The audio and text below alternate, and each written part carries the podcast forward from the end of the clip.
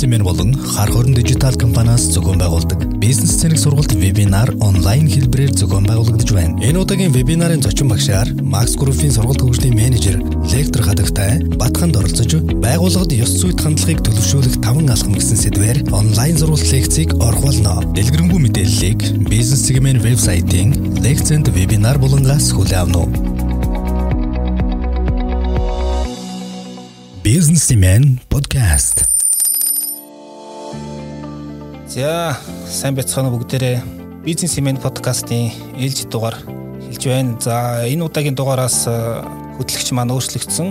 Миний би даваад орж энэ удаагийн дугаарыг хөтлөн явуулна. За би бизнес имэн сэтгүүлийн бизнес имэн сэтгүүл сайтын редактор хийдэг аа ийм хүн байна. За энэ удаагийн манай бизнес имэн подкастт лектор Батханд зөвлөх маань оролцож байна. За бит хоёр энэ удаа ажилтнуудын ёс зүй гэдэг сэдвээр ярих ч байна. За Батнаа зөвлөх маань болохоор Max Group-ийн сургалт хөгжлийн менежерээр ажилладаг хүний нөөц сургалт хөгжил чанарын удирдлагын тогтцооны зөвлөх үйлчлэгээний чиглэлээр ажилладаг юм байна. За байгууллагын хөгжил хүний хөгжлийн сургалтуудыг хийдэг.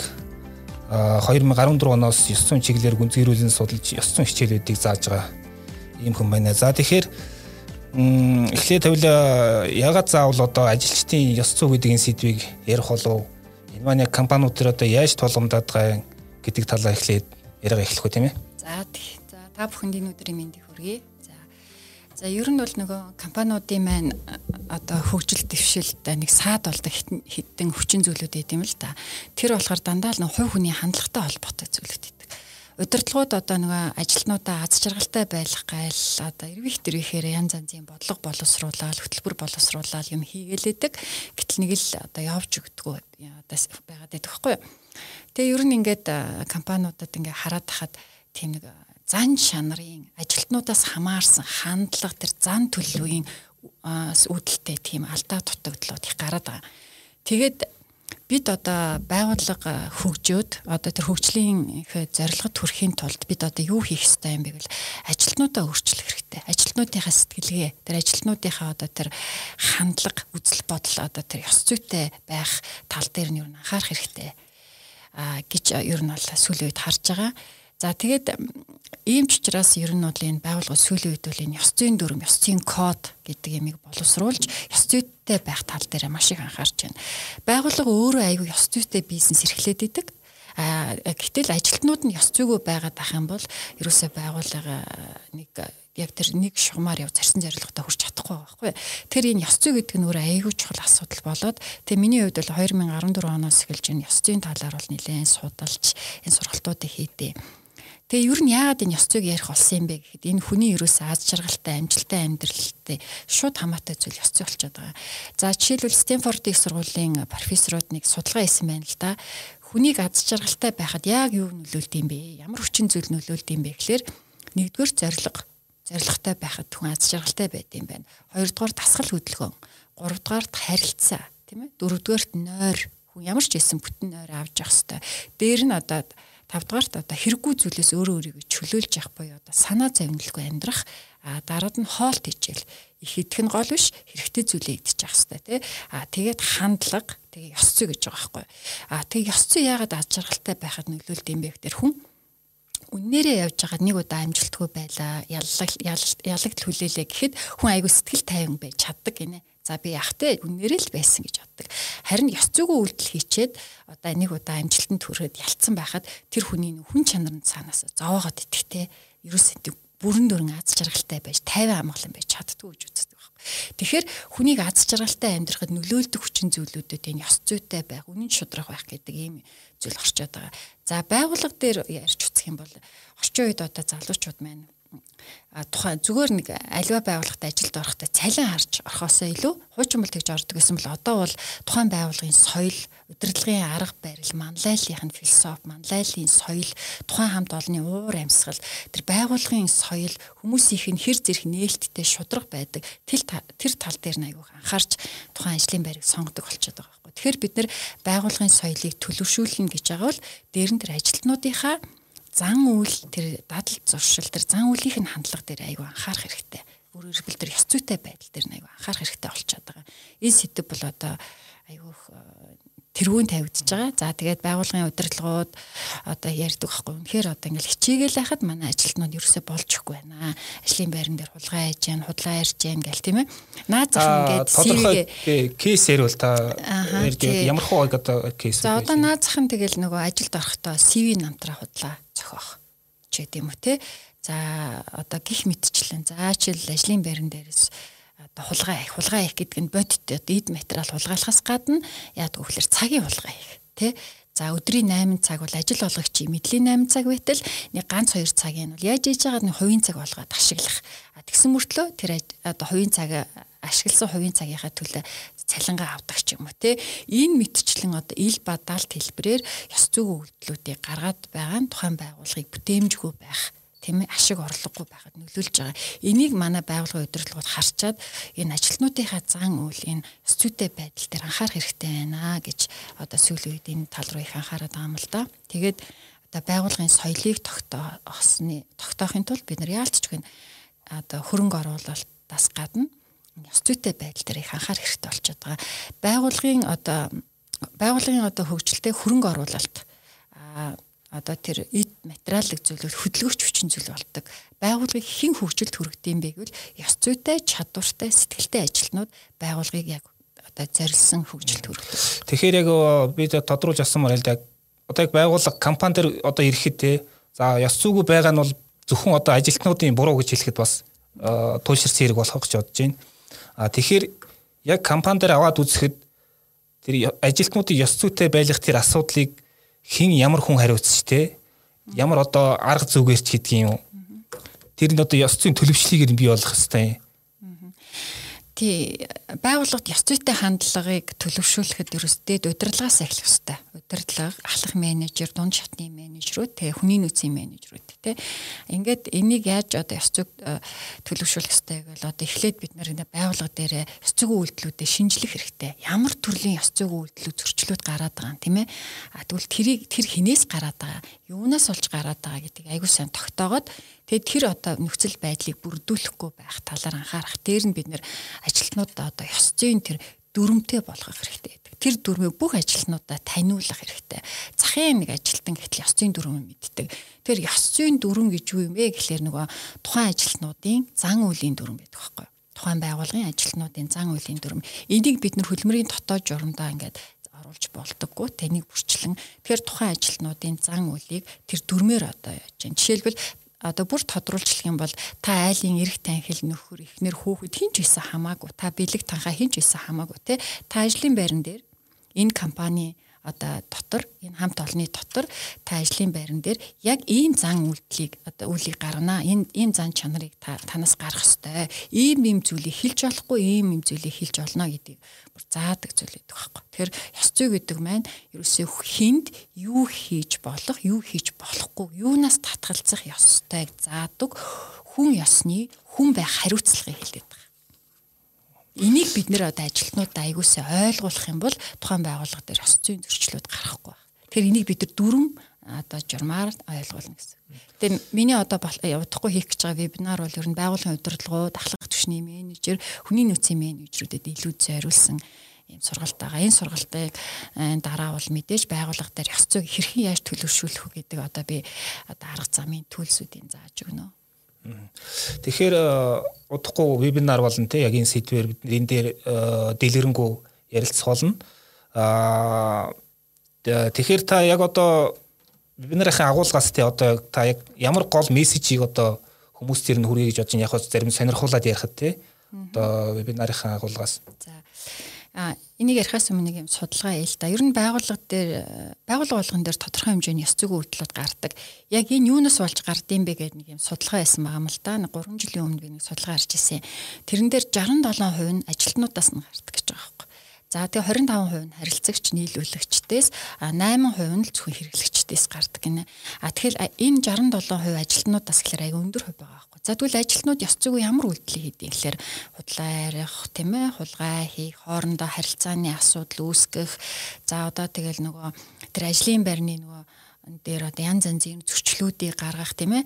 За За тэгэл нөө сонирхлын зөрчлүүд байх, зэрлэг авирлах, худал мэдээлэлтэй дамжуулах, байгуулгын одоо нууцыг алдах тийм ээ зөв хариуцлагагүй хандлах те харилцагч хэрэглэгчтэй муу үйлчлэх гэл энэ болгон тэгээ нэг арх тамхи те мансууруулах одоо арх тамхи хэрэглэх тамхиталд ховж ив атааж өтөө гэл энэ болгоны чинь ёс зүйн үйлдэлүүд ажилтнуудаас гардаг байх нь шүү дээ. Тэгэхээр нөгөө бид нар яалтч гэн манай Монголын байгууллагууд бол энэ ажил байгууллага дээр ёс зүй код дүрм гэдэг юм гаргаж одоо ёс зүйг тогтоох шаардлага тулгараад байгаа.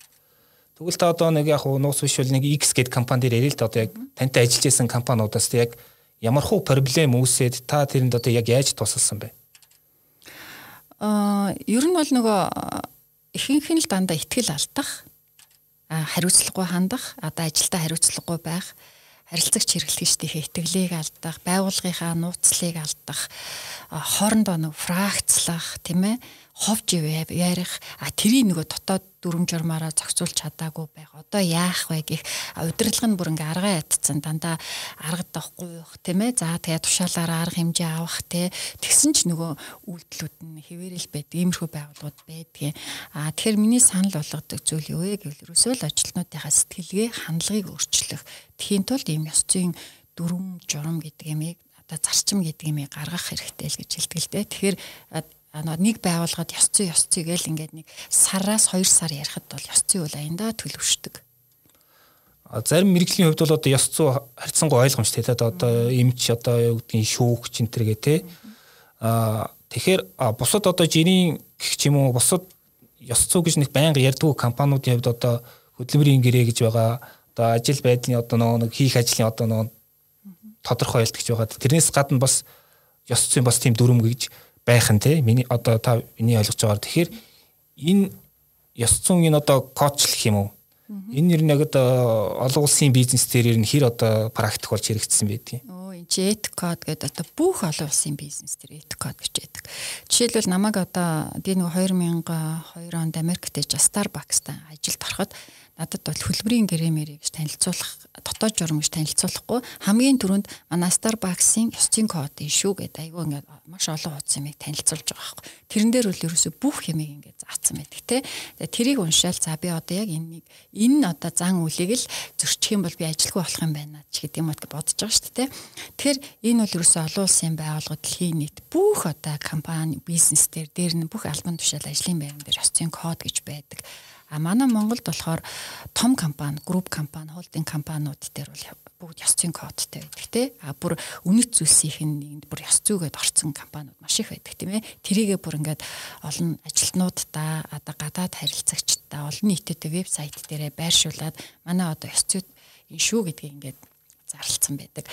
А ер нь бол жижиг дунд үйлдвэр компаниуд дээр бол ёс зүйн дүрм код гэж байдгүй дотоод журман дээр нэг хитэн зүйл заалтан дээр ингэж ингэж болохгүй гэж бичсэн байдаг. Тэрийг нь баг ажилнууд нь мэдээ ойлгодог ч ч юм уу те.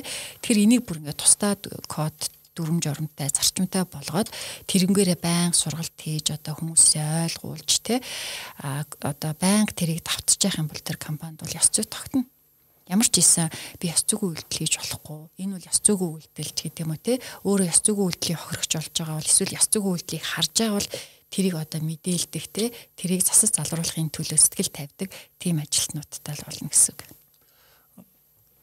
Одоо энэ ёс зүйн ёс зүйтэй соёлыг төлөвшүүлэхдээ за мэдээж захирал бүх одоо ажлыг хийх гэж амжихгүй. Тэгэхээр тэрийг бас хариуцсан одоо тэрийг одоо манлайлж гэх юм уу? Тэр ажлыг санаачилж тэрийг одоо ажилтнуудын дунд сурчлж одоо төлөвшүүлэхийг бас нэг тийм үүрэгтэй хүн байж таах нь тэр хүний нөөц энийг хийх үү эсвэл бас багаараа ажиллах ёстой. Яг энэ дээр ямар аргачлал байдгийг За энийг ярихаас өмнө би нэг байгууллагын соёлын талаар хэдүү хэлье. А одоо таныхаар бол одоо байгууллагын соёл буюу одоо соёл тогтцсон байгууллага гэж ямар байгууллага хэлэх вэ? Соёл тогтсон байгууллага гэдэг бол миний ойлгож байгаа шүү дээ тий. Заавал өдөр болго ингээд одоо ингэх ёстой, ингэж болохгүй гэж давтаад байх шаардлагагүй зүгээр тэр ажилчид ингээд үйлдэлээрээ одоо хилүүлэхгүйгээр шүү дээ ингээд дагаж мөрддөг тийм одоо хим химжээ гэх юм уу тийм норм тийм зүйл тогтцсон одоо тэр нь ингээд одоо тухайн байгууллагын одоо тэр хөгж хил дурах тэлэлтэд ингээд байнга нөлөөлж эрэг тал руу нөлөөлж яадаг нэг тийм хим хэмжээг л хэлэх болоо гэж яг би зүгээр ойлгоч. Тий, та зөв ойлгоч чинь таны хэлж байгаа зөв. Ер нь бол нөгөө бид нар ингээ байгууллагын соёл гэж ярихад бүгд марг мэддэг болсон байхгүй юу? Ер нь байгууллагын соёл гэж байх ёстой гэл тий. Гэхдээ ямар төрлийн соёл байдیں۔ Тий, хэдэн төрлийн соёл байдیں۔ Яг байгууллагын соёл гэж юу хэлдэм бэ гэдгийг бас тэр болгон хүмүүс бас нөгөө хэлэхэд янз янзаар хэлдэг л дээ. Тэр үн байгууллагын соёл гэдэг нь өөрөө ажилтнууд болон тухайн тэр одоо байгууллагт ажиллаж байгаа нийт одоо бүлэг хүмүүсийн тийм ээ нийтээрээ хүлээн зөвшөөрөөд тэгээ түүнийгээ дагаж байгаа мөн тэр бие битэгээ болон хувь нийлүүлэгчтэйгээ харилцах харилцааг зохицуулдаг үнэт зүйл хим хэмжээнүүдийн нийлбэр зохицыг хэлнэ гэж яддаг. А байгууллагын соёлыг хэн бий болгодсон бэ гэвэл тухайн байгууллагыг анх үүсгэн байгуулсан одоо хүмүүсийн тогтоосон соёл ингэ явж идэг. А тэгэхээр байгууллагын соёл дотор эрх мэдлийн соёл, албан тушаалын соёл тийм ээ тэгэл нөгөө хувь хүний соёл, үүргийн соёл гэл аяга олон төрлийн соёл байдаг л да. Тэгэхээр бид нар нөгөө хитрхи хувь хүний соёл тогтохгүй тийм ээ одоо нөгөө хамтарч их айтаахан эрг соёлыг тогтоохын тулд ялцчгүй одоо байгууллагын удирдлагууд хүний нөөц нөөцүүд төр удирдлагын багийнхан байгууллагынхаа соёл дээр анхаарах хэрэгтэй байдаг. А байгууллагын соёлд яалтчгүй ёс зүйтэй байх, шудраг байх, нээлт нээлттэй байх энэ одоо орж идэг байхгүй юу. Тэр энэ тухайн байгууллага дээр ёс зүй нээлттэй шудраг байдал гэдэг юм тогтоогүй бол байгууллагт эерэг соёл тогтохгүй гэсэн үг тийм. За байгууллагын соёлоос гадна сүүлийн үед бол компани соёл гэж ярьж байгаа. Тэгэхээр байгууллагын соёл, компани соёлын хоёр маань өөр зүйл. За компани соёл гэдэг маань юу гэхээр компаниг онцгой дахин давтагдшгүй болгож байдаг үнэт зүйлс хим химжээ уламжлал утга учир бүхий зүйлсийн нийлбэр байдаг. Тэгэхээр компаниг одоо үндэслэгчийн алсын харааг биелүүлдэг утгаараа байгууллагын зан аран шин гэж хэлж болдог л доо. Тэгэхээр байгууллагын соёлоос ялгаатай зүйл нь компани соёлыг импортлж болдог байхгүй. Гаднаас импортлж болдог. За жишээлбэл А компьютерийн инженерүүд мэрэгжил нэгтнүүдээсээ туршлага мэрэгжлийн үг ааш зааныг одоо зан үйлийн сураад тэрийг одоо эргээд компанид нэвтрүүлээд тэгээ тэр нь компани одоо бүх үйл ажиллагааг нөлөөлдөг ч юм уу те тэгэхээр компани соёл гэж юм байдаг. За тэгэхээр энэ ёс зүй гэдэг ямыг хэн одоо төлөвшүүлэх ёстой юм бэ гэхээр ажилтнуудаас гарч ирэхгүй энийг яалтчгүй тэр хүний нөөц удирдлагын багийнхан зөвхөн хүний нөөцийг хийх ажил биш. Энд бол тухайн одоо нөгөө компанид байгаа одоо алтын дарга нар одоо ажил үр нэлээд хариуцлагатай айл башиж байгаа тий би болон би C level-ийн хүмүүс хамтарч одоо энийг бүтээдэг зүйл аахгүй. Тэрнээс зөвхөн хүний нөөцийн хэдэн хүмүүс ёс зүйн талаар яриад ёс зүйн дүрэн боловсруулаад тийм ээ энийг одоо нэвтрүүлцдэг зүйл биш. Энэ дээр чи айгүй удаан процесс явагддаг ёс зүйтэй байдлаа, ёс зүйгүй үйлдэлүүдэд оншлон юунаас олж ёс зүйгүй юм гарч ийн гэдгийг тийм ээ судалгаагаар гаргаж ирнэ. Тэгж яагаад яаж ёс зүйгээ одоо ёс зүйн дүрмээ гаргах уу гэдгээ ярилцсан. За энэ тухайн компани зорилго тийм ээ эрхэм зорилго үнэт зүйлстэй ёс зүйн дүрм бас уйлдж явах хэрэгтэй гэдэг. Энд чинь нэлээд том багийн ажиллагаа байж энэ ёс зүйн дүрм журмыг гаргаж ирдэг л дээ. За энийг бүр нэг ажилтнуудын өдөр тутмын одоо нэг хөвшдөг одоо үйлдэл болох хэрэгтэй байхгүй. Тэгэхээр тухайн ажилтан зөвхөн ажил дээрээ ёс зүйтэй ажилтан байгаа зогсохгүй нийгэмдээ аюу сайн иргэн байх хэрэгтэй байхгүй. Тэгэхээр нөгөө ёс зүйн одоо дүрм журм мөрдөгддөг ёс зүйг одоо дадал хөвшил тогтцсон компани ажилтнууд нийгэмдээ ч гэсэн аюу одоо сайн иргэн болж төлөвшдөг тий одоо гудамжинд хогоо ил хаяхгүй а за тэгэл нийгэмд ч гэсэн цаанаасаа нэг юм эерэг хандлагатай хүмүүс идэг. Тэгэхээр энэ ёс зүйн дүрм журм гэдэг нь маш хэрэгтэй зүйл. Тэгэхээр бол та бүхэн бол одоо байгууллагын соёл, байгууллагын одоо үнэт зүйлс те гэдэг юм одоо ёс зүй бол энэ хоёр зүйлийн маань бас нэг одоо бүрэлдэхүүн хэсэг шүү дээ. Одоо байн холбогдож байгаа хэвээр. А тэгэхээр та түрүүн бас нэг чухал санаа хэлсэн одоо үүсгэн байгуулагчийн одоо өөрийнх нь тэр хандлага соёл байгууллагт одоо ямар соёл тогтох уу гэдгийг айгүй их нөлөөлдөг тийм ээ. А тэгэхээр э, бас зарим хүмүүс ингэж ярьдаг л дээ өгөхээр тэр үүсгэн байгуулсан хүний одоо өөрийнх нь үнэт зүйлс нь компанийнхаа үнэт зүйлстэй одоо давцж явах юм бол тий нийцж явах юм бол тэр одоо их э, байгуулга нэг зөв соёлтой ажилтан болон удирдлагын хоорондох одоо ойлголцол хурдан явагддаг гэж нэг яриад байдаг. А гэхдээ бас манайд бол одоо ийм бизнес олон байгаа шүү дээ. Юу гэхээр тухайн удирдлага нь өөрөө ямар үнэт зүйлстэй байх ёстой, ямар соёлтой байх ёстой, ямар одоо ёс зүйн тийм хэм хэмжээг тогтоох хэрэгтэй гэдгийг өөрсдөө мэдэхгүй хүн бол маш олон байгаа шүү дээ удирдлагууд тий.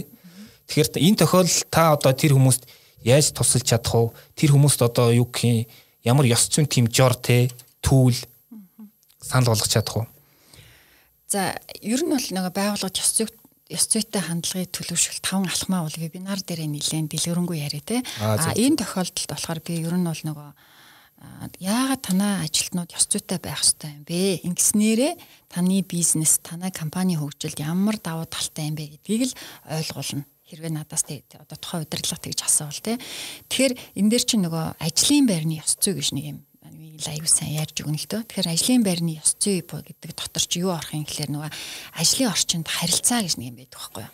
Тэгэхээр гэр орондоо байдаг харилцаа найз нөхдийн дунд гадаах одоо нийгэмд энэ гадаах орчинд байгаа харилцаагаараа хизээч ажлын байран дээр харилцаж болохгүй гэдгийг л одоо энэ ёс зүйн юунд чинь заагаад өгч шүү дээ. За жишээлбэл ажлын орчинд харилцаа тэр ёс зүйн ажлын байрны ёс зүй гэдэг дотор юу орох вэ? Ажлын орчинд харилцаа гэж орно. За энэ дотор юу ордын гэхээр нөгөө би менежментийн тухайн өмчлөгч тэр өмчийн эзэд те харилцагч үйлчлүүлэгч нарын хоорондын харилцаа ажил олгогч ажилтны харилцаа хамтран ажиллагч харилцагчдын харилцаа те нэг багийн хүмүүсийн харилцаа гэл ингээл энэ бүх харилцаанууд орж байгаа. За тэгээд дээр нь одоо бизнест чи ямар халдлагууд эдийн дотоодын те энэ халдлагууд гэж яг юу энийг яа энэс яа сэргийлэх үү гэл. Ингээл энэ болгоны заагаал явна л да. Тэгэхээр нөгөө маш их дэлгэрэнгүй энийг ярьж бүр нэг бүрчлэн жишээлбэл тухайн ажилт байгууллагын ажилтан хүртэл одоо сошиал ертөнцтэй хүртэл яаж бие зүг авч явах уу гэдгийг хүртэл яцын дүрэндээ зааж өгдөг байхгүй. Тэгэхээр сошиал ертөнц гэдэг бол фейсбુક гэдэг бол тухайн хүний хувь хүний өөрөө өөрийнхөө үзэл бодлыг нэвтрдэг одоо болохоос биш. орон зай болохоос биш. Одоо байгууллагынхаа талаар удирдлагынхаа талаар харилцагч хэрэглэгч хэдийн хүний талаар цан сэтгэлээ бичдэг өөрийнх нь зөвшөөрлгүйгээр таагладаг меншн хийдэг өөрийнх нь зөвшөөрлгүйгээр зургийн постлдаг ажлын орчин дээр ажиллаа хийж байгаа зураг тавьдаг орчин биш гэдгийг хүртэл ойлгуулна. А тэгэхээр энийг яаж ойлгуулах вэ гэхээр нөгөө сургалтаар ёс зүйн дүрмээр ёс зүйн дүрмээ сургал дүрмээрээ сургалт хийж байнга энийг ёс зүй ёс зүй гэж яриад тахлаар хүмүүс аяндаа тийм хандлагатай болдог. Ер нь сошиал гэснээс сошиал дээр сошиал дээрх постнуудаас болж одоо ажилтан удирдлагын хооронд ч юм уу ажилтнуудын хооронд одоо үл ойлголцол зөрчилдөөн үүсэх тохиол одоо компаниуд төр байдаг л ах тий. Байл байдیں۔ Тэр чинь компаниуд дээр итгэл ажилтан дээр нөгөө хүн хоор хувь хүмүүсийн хооронд хүртэл тийм харилцаа байгаа шүү дээ. Тэгэхээр нөгөө сошиал ертөнцид хүн бие зүг авч явах хэрэгтэй гэдэг чинь тухайн хүний бас нөгөө ёс зүйтэй айгүй холбоотой байхгүй. Тэгээ тэгэхээр манай бид нар өдөр тутам ингээл өглөө гэрээсээ гараад ёс зүйн үйлдэлүүдийг харж байна. Тийм ээ. Тэгэхээр бид нэр яагаад энийг хараад байгаа мөртлөө дуугаад байгаа юм бэ? За тэгвэл гэр бүл одоо тэр хороо одоо орц тэр дээр тэр одоо орчиндөө ёс зүйтэй байдлыг төлөвшүүлэх хэрэгтэй. За байгууллага дээр хүртэл ингээ ёс зүйтэй байдлыг төлөвшүүлэх хэрэгтэй. За тэгвэл хувь хүн яах ёстой юм бэ? Та бит хоёр яах ёстой юм бэ гэвэл одоо жишээлбэл за миний амьдрал болоод миний ажлын орчин гоё би цалингаа цагтаа аваад миний амьдрал болж байвал бусад хүмүүс яах нь хамаагүй гэж хандж болохгүй байхгүй. Тэгэхээр та одоо хувь хүнийхээ хувьд ч гэсэн хүүхдийн чинь сургууль цэцэрлэг дээр хэцүүгүй үйлдэлүүд гарч байгаа бол та тэрний эсрэг бас зогсдог байх хэрэгтэй байхгүй тий. Хүүхд чинь ингээл хичээлдээ очиод юм алдаал ирээл хулгаад алдчихаал ирээд байгаа бол та одоо яах вэ? Өө за за за чи салан ямаа гэж хүүхдээ загнаад ич болохгүй шүү дээ. Яагаад хүүхэд одоо сургууль дээр ингээ юм хайцсан байхад тэр ингээ эзэндээ эргэж ирэхгүй байна. Энэ яг юу болоод байна гэдгийг хараас явах хэрэгтэй. Тэгээд тэр сургууль дээр хүртэл хэцүүтэй байдлыг тогтооход эцэг эхчүүд оролцох хэрэгтэй байхгүй тийм ээ. За тэр шиг а бид нар байгууллага дээр ч гэсэн зүйн үйлдэлийг ингээ хараал тэрэл тэрийг одоо дэвэргээл инээгээл мдээгүй царай гаргаа яваад иж болохгүй. Тэгэхээр энэ зөвхөн удирдлагуудын хийдэг ажил биш. Яг ёс зүйн үйлдэл жинхэнэ хаана гарч байгаа гэдэг тэр дунд чатны менежерүүд ажилтнууд өөрөө мэддэг байхгүй. Удирдлага бол том юм хараад бодлогын төвшөнд алсын хараатай ингээ ажиллаж итэл ажилтнууд нь ёс зүйн үйлдэлүүдээ хийгээд байгаа тэр болгон бас анзаарахгүй дээ. Тэгэхээр яг энэ ёс зүйдгүй үйлдэл гарч байна гэдгийг а энийг ёс зүйтэй байлгахын төлөө ёс зүйн дүрм журм хэрэгтэй болёо гэдгийг одоо тэр санаачилж хийх ёстой хүмүүс нь дунд шатны менежерүүд хүний нөөцийн менежер ажилтан хүртэл өөрөө оролцож явах хэрэгтэй. Тэгэхээр тэр студийн дүрм журманд ажилтнуудаа хүрт ажилтнуудынхаа хүртэл санаа бодлыг бас авч оруулж явах хэрэгтэй. Аа сошиал гэж ярьснаас ахаад би энэ дээр бас нэг зүйл тодруулж авсан мөн л дээ. Үгээр одоо мэдээж компани хариуцлагатай албанд туш ажиллаж байгаа топ менежер ч юм уу гүйцэтгэх захиралтай тэр хүмүүс бол өөрийнхөө Facebook профайлыг хөтлөхдөө ч гэсэн бас нэг одоо бодлоготой юм уу бичих хэрэгтэй болчиход шүү дээ. Бас тэр ч хариуцлагатай албан тушаал хүн. Тэгэхээр ер нь одоо олон улсад ч гэдэг юм уу эсвэл одоо томоохон компаниуд дээр олон улс одоо үндэстэн тэмцэн корпорациуд дээр энэ сошиалд ер нь яаж бие авч явах хэвээр гэдгийг гэдэг дээр тийм одоо нормчилж байгаа тийм үзэгдэл байна уу ер нь? А за яг ер нь бол байгаа. Гэхдээ би яг тийм гэж бас хэлж битгэхгүй байна. Ямар ч хийсэн энд нэр нөгөө тухайн том компаниуд те хүнийг одоо ажилд авахта одоо LinkedIn, social, Twitter тэрийг бас үздэг тийм ээ. За би бас нэг хүний нөөцийн чиглэн болохоор хариуцлагатай ялангуяа хариуцлагатай ажил дээр бас хүнийг авахтаа бол ямар ч хэсний Facebook руу н ороод сонирхоод үзчтэй тэг ер нь юу постлтыг юунд ямар ямиг ширэлтийн те ер нь сошиал орчинд бие яаж авч явдгийг гэдгийг зүгээр нэг харцсан байхад бас илүүдтгөө а за тэгээд 2017 онд би нэг уншиж ирсэн. Нөгөө Харвардд тэнцсэн одоо нэг 10 оюутан Харвардын урилга урилга одоо цуцлууллаа гэх тэр нь юунаас олсон гэсэн чинь нөгөө Facebook, social, Twitter ч эргэж байгаа тэр байдлаасаа болоо тийм ёс зүйн талаасаа бол Харвардын шаардлагыг одоо хангаагүй гэдгээсээ одоо ингээд ялаа гэд нэг юм би зүгээр юун дээрээс уншиж ирсэн байхгүй юу. Тэгэхээр энээс харахад бол энэ ёс зүй гэдэг бол энэ маш чухал зүйл. Ер судлаа ярьж болохгүй. Тэгээд энэ дээр бас нэг юм судалгаа яд юм л да. А менежерүүдийн ур чадварыг ингээд одоо 300-аад менежерүүдээс юм судалгаа авсан байгаа юм л да.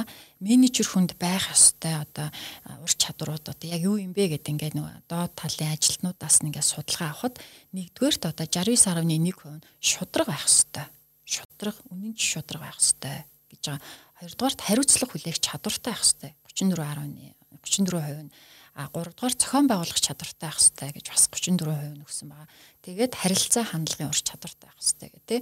Тэгээ энэ болгон чинь яг ингээд багцаар нь ингээд томоор нь харах юм бол яг хувь хүдээс одоо шалтгааллах ур чадвар, хандлага, зан төлөвтэй байгаа байхгүй. Тэгэхээр ёс зүйтэй байна гэдэг бол өөрөө бол одоо баг тухайн хүний одоо маш гоо үцгэлэнгийн нэг болчиход байгаа шүү дээ. Тэгэхээр би бол аюу үн шудраг хэцүүтэй үнийг бол аюу гоо үцгэлэнтэй хүн гэж хардаг шүү дээ. Зан чанарын гоо үцгэлэн. Батал гоо зүйн одоо үцгэлнийг үнээр тийм гоё тийм. Аа одоо бас ийм тохиолдлууд байдаг. За зарим компаниуд дээр одоо нэг компаниуд донд одоо ажилчдын донд ч юм уу нэг ховжи одоо янз янзын тийм нэг явган яриа явах тохиолдлууд байдаг шүү дээ тий. Тэгэхээр зарим үед нэг хоёр ажилчин маргалдаад захирал дээр ороод ирдэг ингээ те. Та яг нөхцөл байдлыг бас сайн мэдэхгүй ч юм уу. За мэдчихээч болно. А тэгтээ тэр хоёрыг чи аль нэг нь чиний буруу, чиний зөв гээд ячиж болохгүй те. Та бас нэг баланс барих хэрэгтэй шүү дээ. Яг ийм захирал хүн дээр ийм хоёр ийм тохиолдол одоо ороод ирэхэд захирал хүн ер нь яаж тэрийг эргээр шийдэх ёстой вэ? Ямар арга замууд вэ? А одоо бол орчин үеийн одоо том захирлууд бол хоёр ажилтныхаа одоо маргаан зөрөлдөөнийг шийдэхээ сууж явах тэг болцсон. Энэ бол дээр үед одоо болдог байлаа тийм ээ.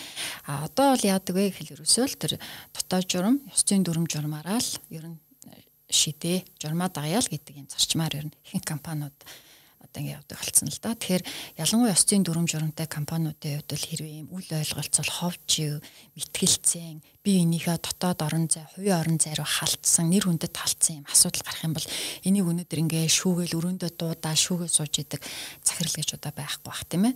А харин энийг илүү их нөө ёс зүйн дүрм журмаараа л шийдэж байгаа. Харин ёс зүйн дүрм журам байхгүй, ёс зүйн зарчим гэдэг юм тогтоогүй компани бол харин одоо цаг заваа өрөөл энийг шийдээд л хилцээ сууж явах байх л та. Тэгэхээр бид нар ийм юмд одоо нэг цаг заваа өрөхгүй тулд арай өөр илүү том юм бодож явах хэрэгтэй шүү дээ тий. Тэхийн тулд бид нар энэ студийн дүрм журм гэдгийг л гаргах хэрэгтэй байхгүй компаниуд. За тэгэхээр би түрүүний хэлсэн юм айлын ер нь ёс зүй гэж яг юу хэлээд байгаа юм бэ гэхээр ерөөсөө хувь хүний зөв зуршлын нийлбэр зохицыг ёс зүй л гэдэг тий. Тэгэхээр энэ дээр бүр ингээд түрүүн хэлснийгээ би бүр тавтаад хэлгээд тий ёс зүйтэй байна гэдэг нь ер нь ёс зүй гэдэг нь бол яг тэр нөгөө онлынхаа хувьд бол те хүний юу хийх ёстой, юу хийж болохгүй, юунаас татгалзах ёстойг нь заадаг гэж байгаа байхгүй шууд заадаг те. Тэгээд тухайн хүний хандлага, энэ нь тухайн хүний хандлага, ажил, тухайн хүний өдөр тутмын үйл ажиллагаа бүтээмжид нөлөөлж идэг. Тэгээд ёс зүйгүй байсныхаа төлөө хүн хариуцлага хүлээж идэг.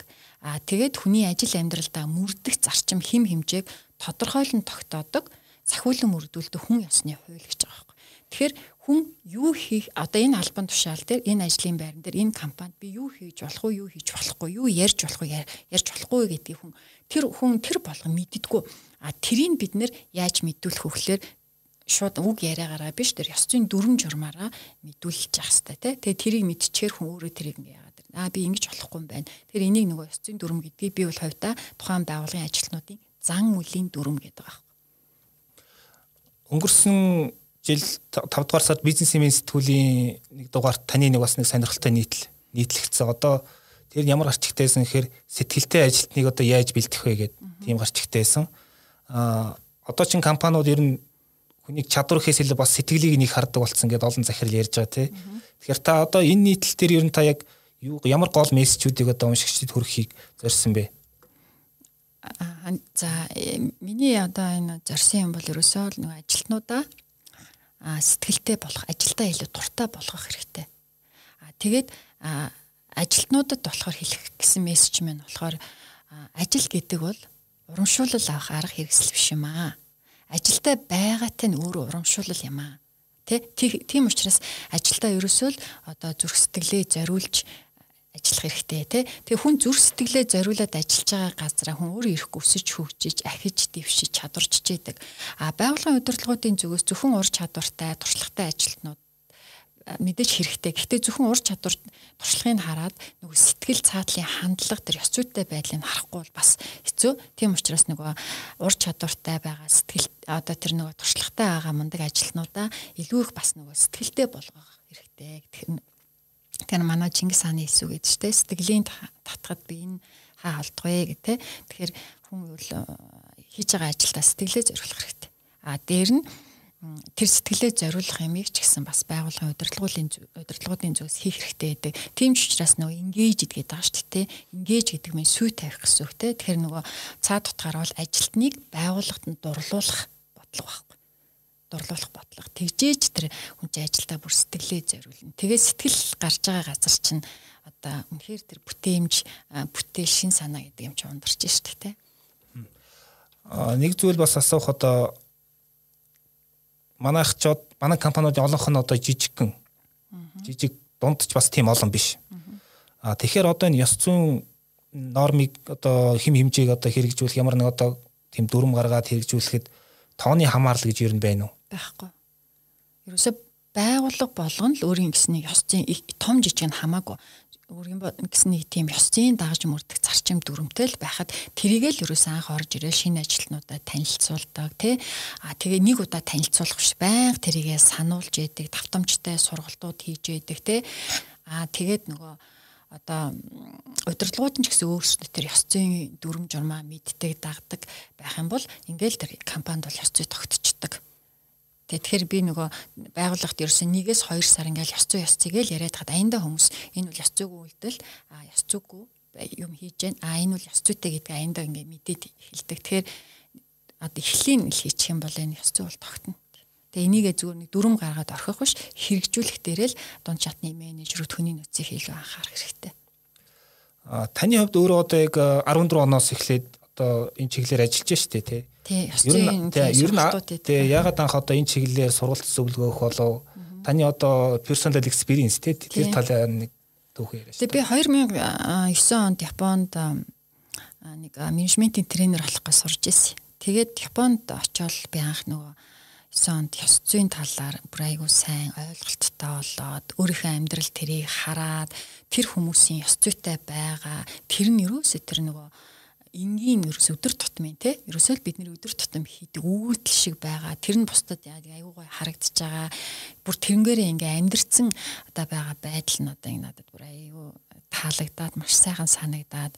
Тэгээ би аюу олон юм асуултууд надад гарч ирээ. Тэрийгээ бид нэр би Батар багш нараас асуугаа те. Ерөөсөө л байлдаг байдаг л үйл угаасаа л бид нэр ийм тийм ээ яагаад ийм биш байна? Би ийм одоо биш байх ёстой гэж. Энэ бол ерөөсөө л хүний хувьд бол хийх ёстой зүйл гээл ингээл одоо айгүй тийм энгийн байгаа хөөхгүй. Тэгээд яагаад манах юм байж болдгүй юм бол гээл те?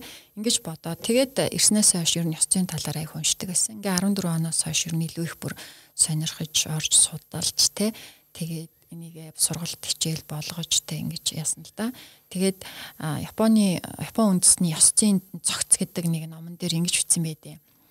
Хүн ур чадвар ирч хүчээ шавхан байж сэтгэл зүрхээрээ хүссэн өндөрлөгтөө хүрдэг хэрнээ ёс зүггүй шудраг бус нэг л удаагийн үйлдэлээсээ болж доод хязгаарт хүртэл унахтаа маш амархан байдаг. Өдөр бүрийн ажил, амьдрал, харилцаанда ёс зүйг баримтлах нь хүн бүрийн хийх ёстой үйлдэл гэдэг ингэ бичсэн байхгүй. Японы ёс зүйн цогц гэдэг ном. Тэгээд энийг уншаал би бүр аюух нөгөө те ваа бас та нэр өдөр болгон энийг чи зөвхөн нөгөө дарагдаа сайхан харагдахын тулд удирдлагуудаа таалагдахын тулд биш те өдөр болгон ажил дээрээч амьдрал дээрээч гэр бүлдээч байгаа орон зандаа л энэ ёс зүйтэй байдал гэдгийг бүр ингээ хөвшүүлээд явах юм бол энэ үр зүгээр л үнэхээр гоё юм байна да гэл тэгэл энэ тухай айгүйх бодоол тэгэл энэ ёс зүйн талаар бас айгүйх судалж сургалтууд хийдیں۔ Тэгэл хувь хүний зан чанарын ёс зүй, байгууллагын ёс зүй гэл ингээл. А одоо бол 6 жил баг ингийн чиглэлээр ажиллая. Энэ хугацаанд ер нь та хэр олон компанид одоо тусалсан бай. Ер нь та энэ одоо энэ 6 жил энэ чиглэлээр ажиллахдаа компаниудтай хамтарч ажиллахдаа та өөрөө илүү юу сурж ав? Танаас тэр хүмүүсээр нь юу илүү авч чадсан бэ? Аа, ер нь бол яг хаа одоо ёс зүйн хичээлүүдийг заан дээр нь өөрийнхөө одоо ажиллаж байгаа компани компанийнхаа ёс зүйн баг магт бол байнга орж санал бодлоо солилцож явна сургалтаараа дэмжин тийм ээ Тэгэл хаач явсан нөгөө зүйн үйлдэлүүдийг анзаарн тэмдэглэж аавна а ийм юм тохиолдол төр хүмүүс их хөвчлэн ийм зүйн үйлдэл гаргад юм байна. Гэхдээ энийг зүйн үйлдэл хийж гин гэдгээ мэдтгүй юм байна гэл те. За тэгэнгүүт нөгөө хүүхдүүдийнхээ сургууль, орчин гэл одоо амьдарч байгаа дүүрэг, хорон гэл бүх зүйлийг хараал те. Тэгэл энийг чи ингээл нөгөө ойлголт. За ерөнхийдөө бид нар нийтлэг юм ёс зүйн үйлдэлийг гаргад юм байна. Гэхдээ энийхээ тухай юусэн мэддгүй юм байна гэл ингээл одоо анзаардаг. Жишээлбэл одоо нэг өөр тохиолдсон кейс ярихад би одоо ингээ бага охиныхоо эцгийн урал сууж байхдаа миний нүд ингээл тэр багшийн нөгөө ингээл хуцлалт дээр ингээл явж байгаа байхгүй тий ингээл хуцлал дээр яваал анзаараал яагаад ингээл одоо багш нь бол ингээл айгүй ингээд одоо бие барьсан одоо ингээд богинохон плаж өмсцэн Тэгэл цээжнийх нь баг 3-ны одоо 2 ил гарцсан тий. Тэгэл айгу одоо нэг бидний ярьдгаар л айгу секси төрхтэй тий. За тэгэл ингээл харахад тэл эцэг хөчүүдийн өмнө яг ингээл яриад за ингээл за тэгээ би хүүхээ сургууль дээр ингээл очиход бүх агш нар нь ингээд цагаан халаад өмссөн мэдгүй бүгд ингээ эргэтэй юм битээгүй. За тэгээ би ингээ хоёр хүүхдээ ингээ зүгээр сонирхоод зүгээр туршаад хүүгээсээ танай сургуулийн одоо багш нараас ер нь хөөхөн багш хэд байд юм байдیں۔ Гэл ингээл зүгээр янзын үзээ асууж байгаа юм л та. Тэгэхэд манай хүн битггүй би эднэр ерөөсөө тэр багш магшигаа хөөхөн мөөхнүүднээс анзаардаг ш бүгдөө л нэг цагаан алдаад өмсцэл мэдгүй өстэй мэдгүй гэж байгаа байхгүй. За охиноосаа ингээд асуухлаар манай тэр агш тийм тийм тэр агш өдрө олон тийм хувц өмсдөг гэл ингээл нэг ярьж баг ингээ амьдралын тийм байх мах ярьж байгаа юм Тэгэхээр эндээс юу хэлээд байна гэхэлэр багш нар айгүй өндөр ёс зүйтэй байх хэрэгтэй байхгүй. За бүцгэн багш нар дээр ярихаар те. За багш бол ерөөсөө бие дамар, биед чөлөөтэй, хөнгөн, цэвэрхэн хувц өмсөх хэрэгтэй. Тийм үү тэрнээс багш хүн одоо өөрийн биеийн хэлбэр галбар одоо тэр өмсөн зүйлсний материалын чанараа хүүхдүүдийн өмнө юусаа харуулах хэсгүй. Хүүхдүүд хичээл дээр зөвхөн багшийн юу зааж юу ярьж байгаагаар анхаарах хэвээр болохоос биш одоо хүүхдүүд багшийнхаа юу өмсөж зүйлсэн рүү үс гизгээ яаж янзлсан руу анхаарах хэсгүй байхгүй тий. Тэгэхээр эндээс юу хэлээд байна гэхэлэр багш хүний ёс зүйн одоо код дээр тэр хувцлалт бие авч явж байгаа байдлаас бүгдийг айгу нарийн заах хэрэгтэй одоо дресс код гэж яриад байна шүү дээ. Тэгэхээр нөгөө байгууллагууд чинь дресс код гэж юм байдаг шүү дээ. Тэгээ тэрийг хүртэл энэ ёс зүйд яах хэрэгтэй. Одоо нэг бие авч явж байгаа байдал хувь хүний одоо тэр э, бие авч явж байгаа соёл гэдэг чинь хүртэл тийм ээ. Тухайн нөхцөл орчиндөө мэдрэмжтэй хувцлах.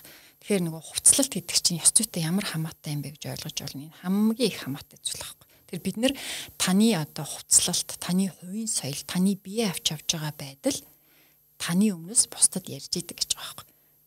Тэгэхээр нөгөө монголчуудын хэлтэй ш нь хувцаар нь огтож ухаанаар нь үтнэ гэдэг чинь тий. Тэгэхээр одоо нөгөө сургуулийн дон сургуулийн багш нар хүртэл одоо тэр ёс зүйтэй байх тал дээрээ хүртэл энэ хувцалтаасаа үг ярианаас эхлэх ёстой. Тэгэхээр энэ ёс зүй гэдэг нь зөвхөн тухайн бизнес хийдэг компани дээр хамаатай зүйл шүү дээ. Бүх төвшөндөө ёс зүйтэй байх нь аюул чухал болчиход байгаа. За баярлалаа. За тэгэхээр э, бизнес ивент подкаст маань подкастын маань энэ удаагийн дугаарт Max Group-ийн сургалт хөгжлийн менежер хүний нөөц сургалт хөгжил чанар удирдлагын тогтцооны зөвлөх Батханд багш маань оролцож байна. Тэгэхээр э, энэ удаагийн дугаараас э, компани захирлууд, менежерүүд юу ойлгож яваасаа гэж бодож байна гэхээр за ёс зүй гэдэг бол одоо нэг амар тийм тустай асуудал биш ингээл бас нэг тийм цоошин орж ирж байгаа асуудал байсаарч байсан байж ч байгаа. Аа тэгээд энэ маань бол одоо компани үүсгэн байгуулсан хүний тухайн хандлага тэр соёлтой соёл нь маш их одоо нөлөөлдөг одоо энэ ёс зүйд тий. Дээр нь тухайн компанид ажиллаж байгаа дунд шатны менежерүүдийн бас хандлага. Тэгээд тэгэхээр энэ ёс зүйг төлөвшүүлнэ гэдэг нь зөвхөн одоо тэр хүний нөөцийн мэрэгжилтэн биш дайж одоо тэр хүний нөөцийн хилцсэн ч биш бүхэл одоо тэр нэг системээрээ те удирдлагын тогтолцоогоор дамжуулж хэрэгжүүлэх ёстой ийм асуудал энэ тэгээд одоо тухайн компани үнэт зүйлс алсын хараа одоо тэр нэг соёлынх нь нэг одоо илрэл те одоо ажилтнуудын одоо зан төлөөр илэрж байгаа илэрж байгаа нэг хэлбэр нь шүү дээ те тэгэхээр энийг зүгээр них амар одоо хэцүү хүнд асуудал ингээл баахан бас ингээл бичиг цаас ингээл тусгай дүрм мөрм гэхээс илүү зүгээр тэр нэг ажилтнууд одоо тэр нэг гол гол мессежүүдийг өгөө тэр хандлагыг төлөвшүүлчихэд энэ ёс зүйн аянтаа ингээд тогтоод явчихна гэж юм ойлгож байна би зөв зөв ойлгож байна тий. Зөв. Тэгээд нөгөө одоо бид нар чинь нөгөө хүүхэд байхдаа тэгдэг байсан нөгөө хүн болгон баг олчраасаа эхлэн туйлын аж ахуйч, ариуч хямгч байж социализмын өмч эд ширхэг бүрийг нандинан хайрлж нүдний цэсгиймэд хайрлан хамгаа аламжлаастай ч үлээ те нэг юм. Тэрийг ингээ бүр ингээл нэг хоёр дахь ангиас эхлээл цээжлүүлсэн.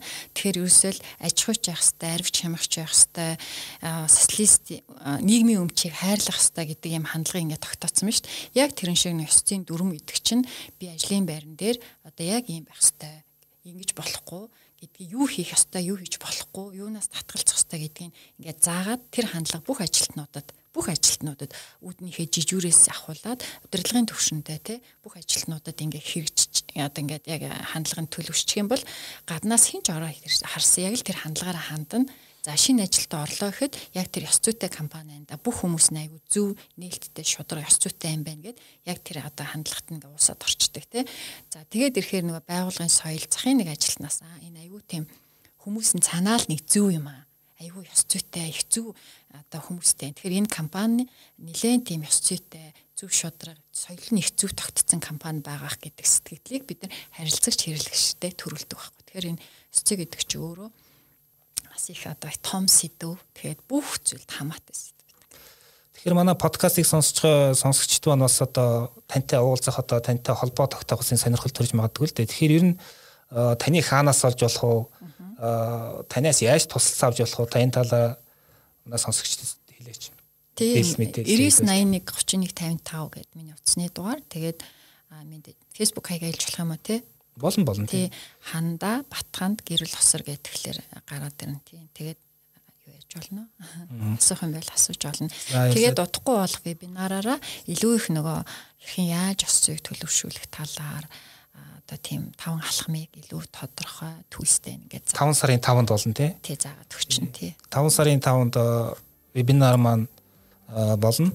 А тэгэхээр тэр үед одоо оролцохыг тэр сургалтанд оролцохыг хүссэн хүмүүс бол Батхан зөвлөхөөс маань илүү одоо детальны хариулт аваад одоо танд яг одоо тулраад конкретны одоо тодорхой асуудал дээр илүү зөвлөгөө тийм хариулт авч болох нэ. За баярлалаа танд бизнесийн подкастын маань энэ удаагийн дугаар энэ түрээд өндөрлж байна. Тэгэхээр манай подкастыг бизнесийн сайтын подкаст гэсэн булангаас сонсч болно. За бизнесийн подкаст нь бол одоо захирлуудад хэрэгтэй, ялангуяа удирдах ажилтнууд хэрэгтэй төрөл бүрийн сэдвэр бид нэр дугаар хийж байгаа 7 хоногт дор хаяж нэг дугаар хийгээд явж байна. За тэгэхээр бизнесийн сайт руу ороод подкастын маань дугаарууд өмнөх тухайчин дугааруудыг сонсч болох нэ. За баярлалаа. Баярлалаа. Дижитал эрхний бизнес эрхлэгч энтерпренерүүдэд зориулсан бизнесмен подкаст